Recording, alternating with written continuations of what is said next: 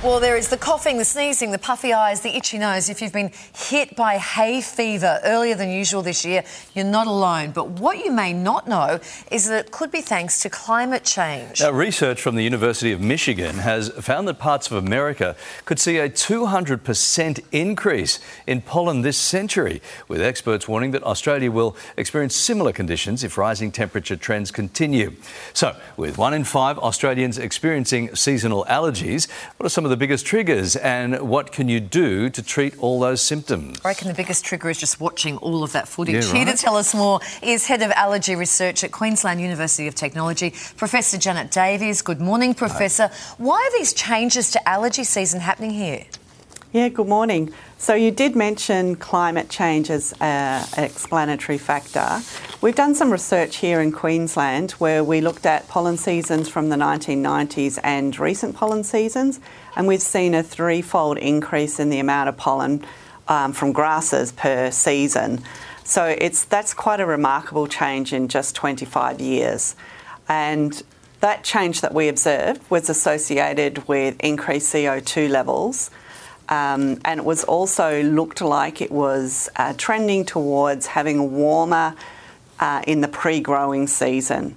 And we also know that uh, rainfall is really key for production of the grasses, and grass pollen is the major outdoor allergen around the world. So definitely, uh, with changes um, in climate, with more CO2 and um, you know sporadic rainstorms and climate change, we are seeing an effect on the pollen in the air.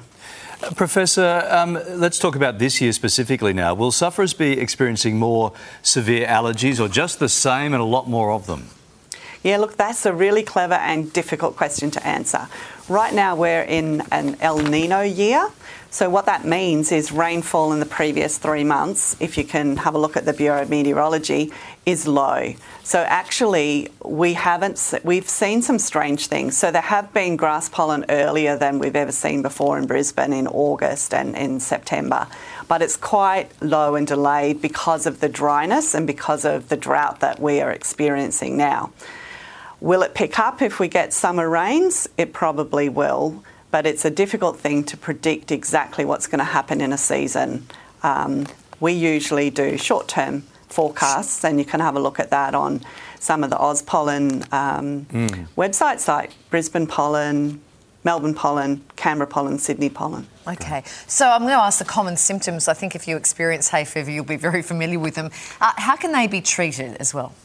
Yeah, so you know, the itchy eyes, sneezing, runny nose, blocked nose. Um, the best way to treat um, the symptoms is to use antihistamines, but if you want to uh, control the underlying allergy, then uh, it's recommended that you use an intranasal corticosteroid. And so, talk to your pharmacist about that. If you're not finding you're getting sufficient uh, benefit and relief, then I do recommend that you go and see your GP because, you know, whilst some people dismiss hay fever as not being particularly important, it's actually associated with a lot of chronic diseases. Um, like difficulty sleeping, um, it's a risk factor for asthma, and in particular during the springtime, thunderstorm asthma in some parts of Australia. So don't don't trivialise it.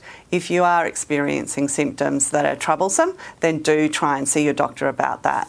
Yeah, good advice. Uh, we're also coming into thunderstorm asthma season. This is a whole big thing. This can be life threatening, of course. Uh, how do we tell the difference between just regular hay fever and uh, an attack, an asthma attack?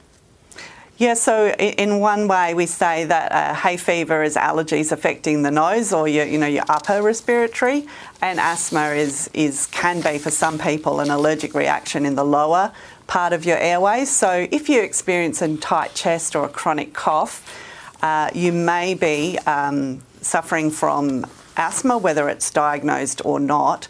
And so that's if you if you have any of those symptoms during um, the springtime, uh, do talk to your GP about that because we observed from those major thunderstorm asthma events that uh, every patient tested was allergic to ryegrass pollen.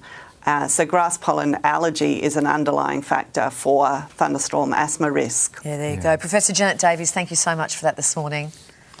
My pleasure. Take Difficult care. time for a lot of people. Thank Yeah, you. Thank you.